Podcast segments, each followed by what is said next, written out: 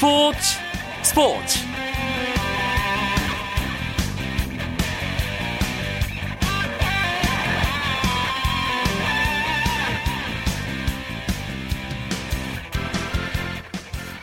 안녕하십니까. 금요일 밤 스포츠 스포츠. 아나운서 이광용입니다. 축구 대표팀의 차기 감독이 이르면 일주일 안에 결정될 전망입니다. 주인공은 이미 수차례 거론된 네덜란드 판 마르베이크 감독인데요. 현재 대한축구협회가 판 마르베이크 감독에게 대표팀 사령탑 자리를 제안했고 마르베이크 감독 역시 관심을 표명했으며 일주일 내로 답변이 올 것이라는 얘기까지 모두에게 공유된 상태입니다. 이렇게 이용수 대한축구협회 기술위원장을 주축으로 새 국가대표팀 감독 선임 작업이 순조롭게 진행 중인데요. 아직까지 어떤 결과나 합의가 도출된 상황은 없지만 감독 선임이 신중하면서도 아주 신속하게 또 투명하게 진행되고 있다는 점 때문에 새 기술위원회는 시작부터 팬들의 큰 박수를 받고 있습니다. 기술위원회가 앞으로 또 어떤 행보를 이어갈지도 궁금하시죠? 그래서 저희 스포츠 스포츠에서 특별한 시간 준비했습니다. 축구협회 기술위원회를 새롭게 이끌고 있는 이용수 기술위원장과의 깜짝 만남을 준비했습니다. 대한축구협회 이용수 기술위원장과의 특별 인터뷰 지금부터 시작합니다.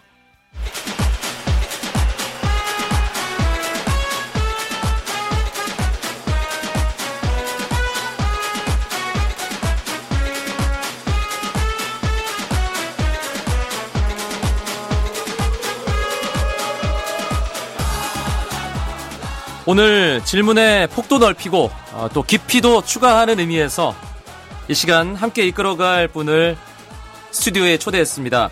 중앙일보의 축구팀장 송지훈 기자 어서 오십시오. 네, 안녕하세요. 축구 기자들에게도 지금 가장 중요한 문제는 역시 대표팀 감독 선임 문제겠죠? 그렇습니다. 이 축구 대표팀 감독이 현재 공석이니까 이 실력 있고 비전을 보여줄 수 있는 인물을 찾아야 된다. 이렇게 말씀을 드리는 건 뭐 당연한 대답이 되겠고요. 이번에 그 기술위원장님을 비롯해서 이 기술위원회가 새롭게 구성이 됐는데 이 어떤 분이 새 감독이 되는지의 그 여부 못지않게 새 기술위원회가 어떤 과정을 거쳐서 이 대표팀 사령탑을 선발하는지 그 여부를 통해서 지금 그 새 기술위원회가 준비하고 있는 어떤 그 한국 축구 전반에 대한 개혁 여기까지도 우리가 들여다볼 수 있다는 그런 점 때문에 지금 이 대표팀 선임 과정을 더 주목하게 되는 것 같습니다. 두 가지 면이군요. 기술위원회가 어떤 식으로 이제 한국 축구의 체계를 바꿔 나가는지 그리고 감독은 과연 어떤 사람이 와서 또 대표팀이 어떤 식으로 바뀌어 나갈지 그 각각에 대해서 이제 우리 한국 축구가 다 크게 변할 수 있는 가능성을 가지게 되는 거기 때문에 아무래도 주목할 수밖에 없겠습니다. 오늘 스포츠 스포츠 서두에 송지훈 기자와 제가 뭐 이런저런 얘기를 나누고 있는데 이용수 대한축구협회 기술위원장님 나와 계시죠? 네, 안녕하세요. 예, 중앙일보 송지훈 기자와 인사 따로 나누시죠, 네. 위원장님. 네, 안녕하세요, 송 팀장님. 예, 아주 짧은 기간 동안 그야말로 신출귀몰 하셨는데요. 예, 좋은 결과 기다리고 있습니다. 저도 예. 기대하고 있습니다. 예. 아니, 지금 송지은 기자가 신출귀몰이라고 표현을 했고요. 저는 정말 동해번쩍 서해번쩍이라고 표현을 하고 싶습니다. 화요일 새벽에 출국하신 것으로 알고 있고, 수요일 오후에 귀국하셨습니다. 그리고 어제 목요일 오전에 기자회견 하셨는데, 그럼 현지에 얼마 동안 계셨던 건가요? 어, 암스테르담에 저희들이 그냥 공항 근처의 호텔에서 내려서 바로 다시 비행기 타고 올 때까지 한 12시간 정도 그 암스테르담 공항에서 호텔에서 있다가 미팅하고 그리고 돌아온 상황적으로는 한 12시간 정도 있었던 것 같습니다. 아, 정말 그 약속이 바로 잡혔고 신속하게 만남이 이루어졌다는 것이 그 네. 기술위원장님의 일정을 통해서도 드러나는데요. 네, 그렇습니다. 그리고 사실 어, 특별한 결과가 없이 이렇게 어제 브리핑을 짧게 한 이유는 이제 여러 가지 만나고 돌아온 것이 네덜란드 현지 언론을 통해서도 공개가 되고 또 국내 많은 축구팬들이 관심 있어 하는데 생각보다 정확하게 모르고 추측에 의한 기사들이 많이 나오면서 또 언론 보도도 되면서 이게 조금은 방향이 흐트러질 수도 있겠다는 생각이 들어서 네. 결과나 어떤 합의가 도출되기 전이지만 지금 상황에 대한 것들은 좀 분명하게 밝히는 게 좋겠다는 생각이 들어서 어제 간단하게 브리핑을 좀 했었던 거거든요. 음. 그렇지 않으면 어, 여러 가지 또 추측이나 억측이 나오고 조금 우리가 원하는 방향이 아닌 다른 방향으로 흘리게 되면 또 협상까지도 또 조금 문제가 될 수 있다는 생각을 했고 또 한 가지는 이제 모든 과정이든 어떻게든 최대한도로 정확하고 또 조금은 다르게 팬들에게 또 국민들에게 알려드리는 것이 도리라는 생각을 했습니다. 네. 그 협상 과정이 어떻게 잘못될 수도 있다라는 말씀을 하시니까 저희 질문을 드리는 어, 입장 상당히 좀 신중해질 수밖에 없는데요. 네. 예. 어, 어제 기자회견을 통해서 기본적인 틀에 대한 얘기는 하셨습니다. 기술위원장께서. 네. 네. 어, 실제로 만나서 어떤 얘기들이 오갔는지 조금 더 구체적으로 말씀해 주실 수 있을까요? 네, 그 내용은 사실 뭐 언제도 밝혔듯이 그 좀 내용적인 것은 말씀드리기는 어렵고 어 일단 협회의 여러 가지 공식적인 뭐 연봉을 포함해서 여러 가지 입장을 밝혔고 또 그 마르베크 감독 역시 본인의 여러 가지 생각들을 어 어찌 보면 허심탄회하게 정말 의견들을 한 두 시간 가량 나눴기 때문에 네. 어, 여러 가지 안에서 그 안에서 이루어진 내용들은 어, 상당히 좀 기대가 앞으로 좀 기대가 되는 그러한 이야기까지도 많이 됐었는데 어쨌든 그 감독직을 수락하고 안 하고는 저희들이 이야기를 나눈 거하고는 또 다른 문제라고 생각을 합니다. 그렇겠죠. 아마 감독님이 결정을 이제 며칠 내에 할 것으로 생각이 되는데 어, 결정을 어떻게 할지는 그 저를 포함해서 아무도 모르고 어떻게 될 결과적인 결말이 어떻게 될지는 조금 더 계속해서 지켜봐야 될 것 같습니다. 네, 사실 그 12시간 정도 짧게 체류를 하시고 그리고 이제 한 번의 만남을 통해서 이제 그 협상을 하시고 돌아오셨는데 네. 이 항상 이 대표팀 감독 후보자를 협상한다는 게 그 좋은 방향으로만 흘러가는 게 아니거든요.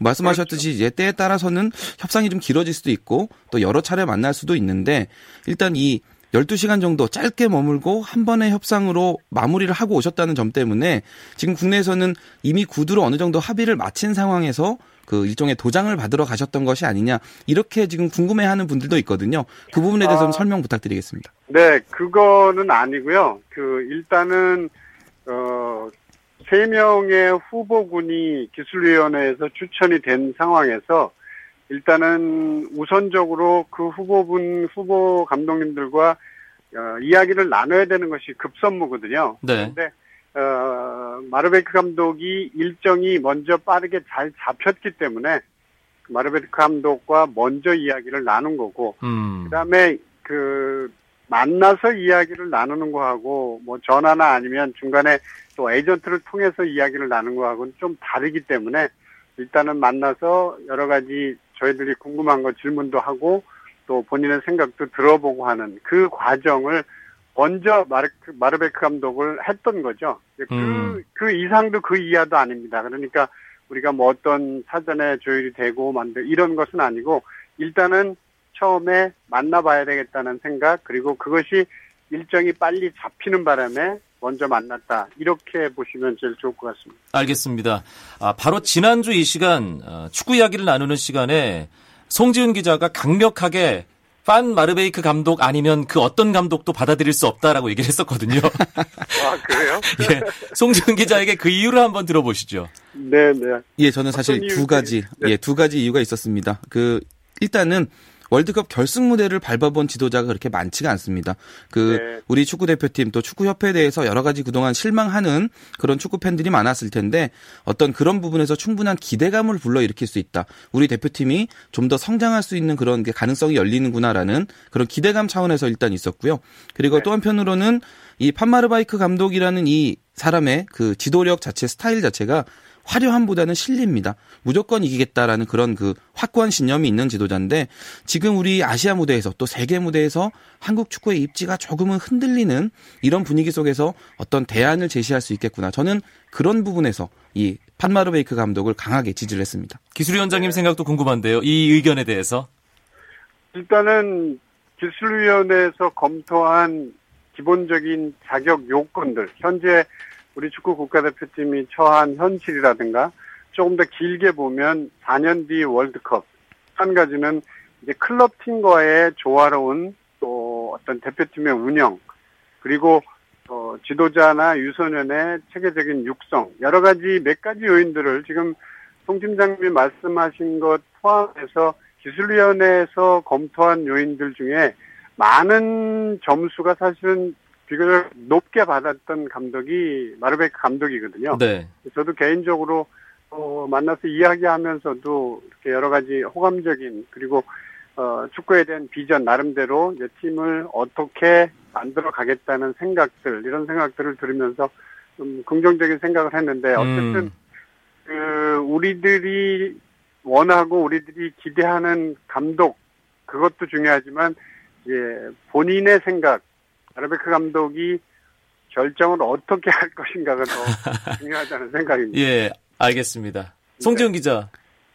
아, 저는, 저는 사실 개인적으로 이 판마르베이크 감독에 대해서 좀 호감이 있는 편이지만요. 아무래도 이 자리에선 제가 좀 악역을 해야겠다는 그 생각 때문에 축구 팬들을 대신해서요.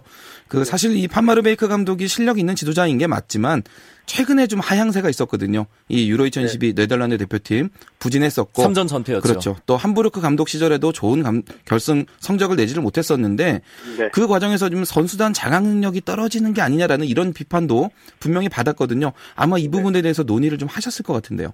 네.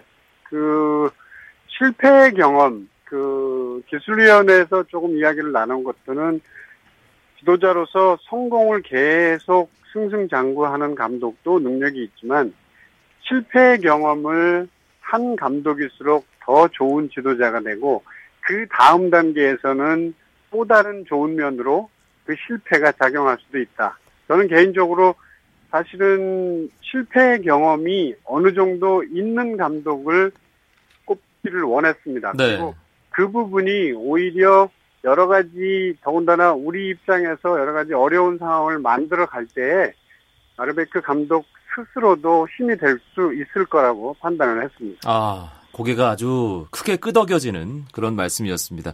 금요일 밤 스포츠 스포츠 함께하고 계시고요. 대한축구협회 이용수 기술위원장과의 특별 인터뷰로 꾸며드리고 있습니다. 중앙일보 송지훈 기자도 함께하고 있습니다. 슛 골이고 각본 없는 한편의 드라마. 그것이 바로 그것이 바로 손에 잡힌 우승 트로피. 목에 걸린 그 배달 너와 내가 하나 되는 그것이 바로 그것이 바로 그것이 바로 꿈꾸던 스포츠. KBS 1라디오 이광용의 스포츠 스포츠. 앞서 이용수 기술위원장께서 판 마르베이크 감독은 일단 어, 스케줄이 맞았기 때문에 먼저 만난 것일 뿐이다라고 선을 확실하게 그었습니다. 네. 아, 송지훈 기자가 생각하는 또 다른 협상 대상자 물론 지난주에 워낙 빤 마르베이크가 아니면 안 된다고 강력하게 주장을 했기 때문에 이 질문이 무슨 의미가 있을까 싶습니다만 아, 그래도 아, 플랜 B, 플랜 C를 또 생각을 해야 되잖아요. 네. 일단 그 많은 분을 제가 언급하는 게 제 입장에서 조금 빠져나가는데 유리할 것 같아서요.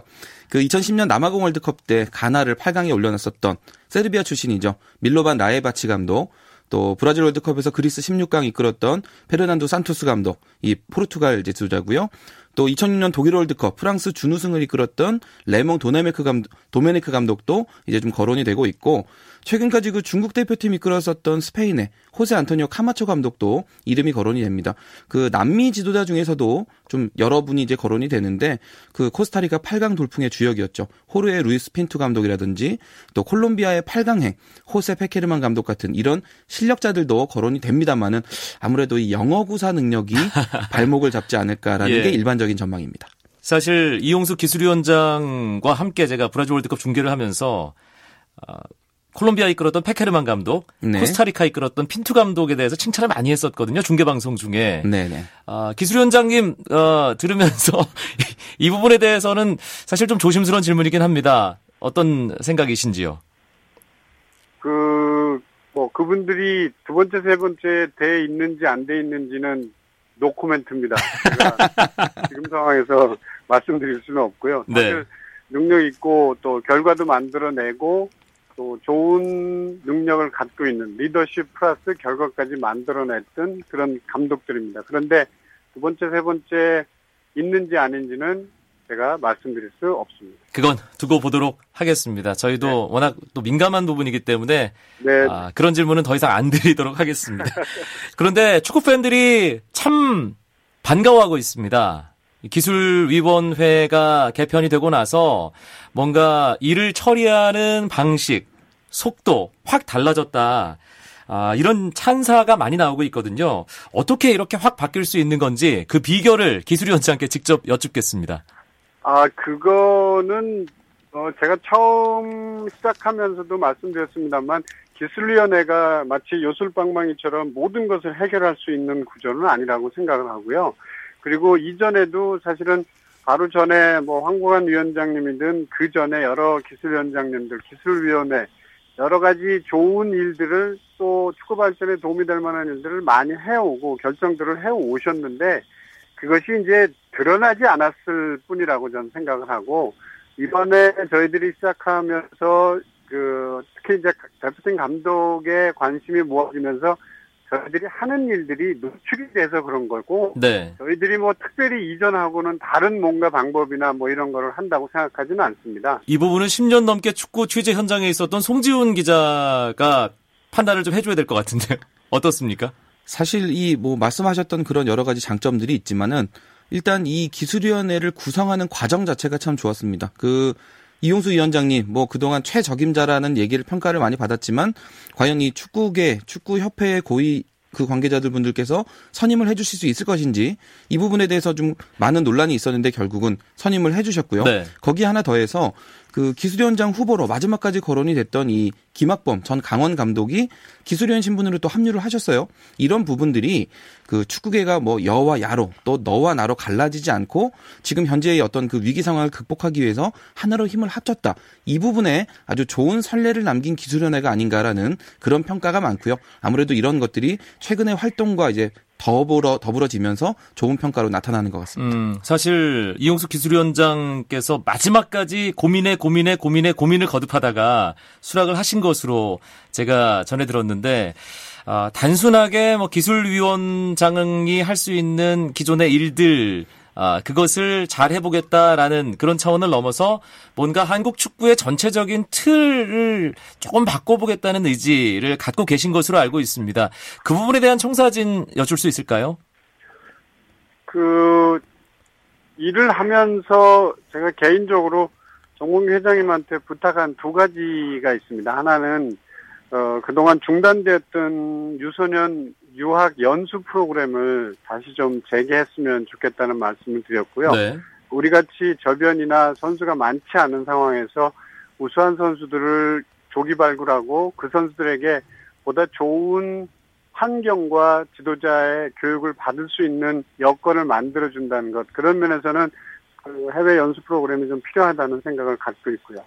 또 한 가지는, 어, 전체적으로 한 7살, 7, 8세부터 17세, 18세까지 한 10년 정도 유소년에서 청소년으로 이르기까지의 축구 트레이닝의 방법 또는 축구 트레이닝에 대한 특별한 연령별 성장 요인에 맞춘 트레이닝 프로그램 이런 것들을 협회 차원에서 좀 장기적으로 만들어서 그것을 어, 프로팀에도 제공하고 일선 지도자들에게도 초중고 지도자들에게도 제공한다면 우리가 좀 더 조금 더 좋은 선수들을 바르게 우수한 선수 그리고 국제적인 선수의 수준으로 키울 수 있지 않을까 하는 생각이고 어 모르겠습니다. 제가 뭐 얼마나 기술위원장을 할지 모르겠습니다만 그 대표팀에 대한 부분이 정리가 된다면 이제 전체 우리나라 축구 수준의 어떤 질적인 부분을 향상시킬 수 있는 일들을 여러 가지 기술위원들과 또는 현장에 있는 지도자들의 생각을 모아서 조금 만들어 갔으면 하는 것이 제 개인적인 생각입니다. 네. 송지훈 기자, 마지막으로 질문 하나만 더 하시죠. 네, 팬들이 가장 궁금해 할 만한 질문 딱 한 가지만 더 드리도록 하겠습니다. 그 지금 계속 당, 질문- 너무 많이 질문하는 거 아니에요? 아, 귀하, 어렵게 모셨는데 이 정도는 좀, 예. 일단 지금 이 판마르베이크 감독이 만약에 지휘봉을 잡는다고 해도 당장 지금 9월 A매치까지는 실질적으로 준비할 수 있는 기간이 한 보름 안 되거든요. 그렇다고 한다면 이 뭐 그 전에 기자회견에서 말씀하셨듯이 이 새 코칭 스태프 중에 한국인 코치 체제로 갈 건지 아니면 임시 감독을 초빙하거나 이 문제가 분명히 제기가 될 거고요. 또 네. 혹시나 이 계획에 좀 변화가 있는지 이런 부분에 대해서 좀 여쭤봐야 될 것 같습니다. 네. 어, 일단 외국인 감독이 9월 초까지 선임이 된다면 지금 다음 주 정도의 기술위원회에서는 일단 9월 초에 국가대표팀 소집 명단을 발표를 해야 됩니다. 보통 2주 전에 그 소속팀에게 어떤 경기 참여에 대한 것들을 알려줘야 되기 때문에 그 준비가 동시에 들어가게 되면 아마 외국 감독이 그 사이에 선임이 된다면 국내 코칭 스텝을 한 명, 두 명 정해서 준비를 하게 하는 방법. 아무래도, 어, 감독이, 대표팀 감독이 사인을 했지만 선수들을 잘 모르는 상황에서 벤치에 앉아서 지시하, 지휘하는 것은 쉬운 일은 아니라고 생각이 되고 네. 그것은 어, 새로운 감독에게 좀 부담이 될 거라는 생각입니다. 그래서 개인적으로는 9월의 경기는 어, 외국 감독이 선임된다 그러면 우리 코칭 스태프로 경기를 준비하게 하면서 그다음에 감독은 그 대신 국내에 와서 그 경기를 지켜볼 수 있게 하는 것 이것이 어, 9월달 A 매치를 준비하는 그 저희 기술위원회의 기본적인 생각입니다. 알겠습니다. 마지막으로 뭐 이건 질문이 아니라 마무리 말씀을 좀 부탁드리겠습니다. 언론을 통해서 뭐 이런저런 입장을 아, 공개적으로 밝히는 자리 두 번 정도 가지셨습니다. 팬들께 아, 기술위원장으로서 예, 한 말씀 남겨주신다면요. 네, 그 사실은 대한민국 축구는 정말 국민 여러분과 팬들의 사랑에 의해서 지금까지 성장해 왔다고 생각을 합니다. 그래서 앞으로 어떤 상황에 놓이든 기본적으로는 팬들의 사랑이 없이는 축구는 절대 발전될 수 없고 우리 선수들도 좋은 경기력을 발휘할 수 없다고 생각을 합니다. 여러 가지 차원에서 저도 노력을 하겠지만 그 그동안 보여주었던 정말 무한한 무조건적인 축구에 대한 사랑을 계속해서 좀 지속해서 보여주시고 저도 그 사랑을 다시 받기 위해서 작은 힘이나마 최선을 다해서 노력하도록 하겠습니다. 네. 이용수 위원장님 오늘 귀한 말씀 감사하고요. 당분간 괴롭혀드리지 않도록 하겠습니다. 네. 감사합니다. 감사합니다. 네. 금요일 밤 스포츠 스포츠 대한축구협회 이용수 기술위원장과의 특별 인터뷰로 지금까지 꾸며드렸습니다. 함께 해준 중앙일보 축구팀장 송지훈 기자도 수고 많았습니다. 네, 감사합니다.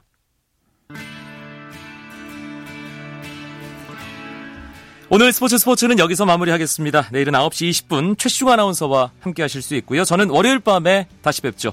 아나운서 이광용이었습니다. 고맙습니다. 스포츠 스포츠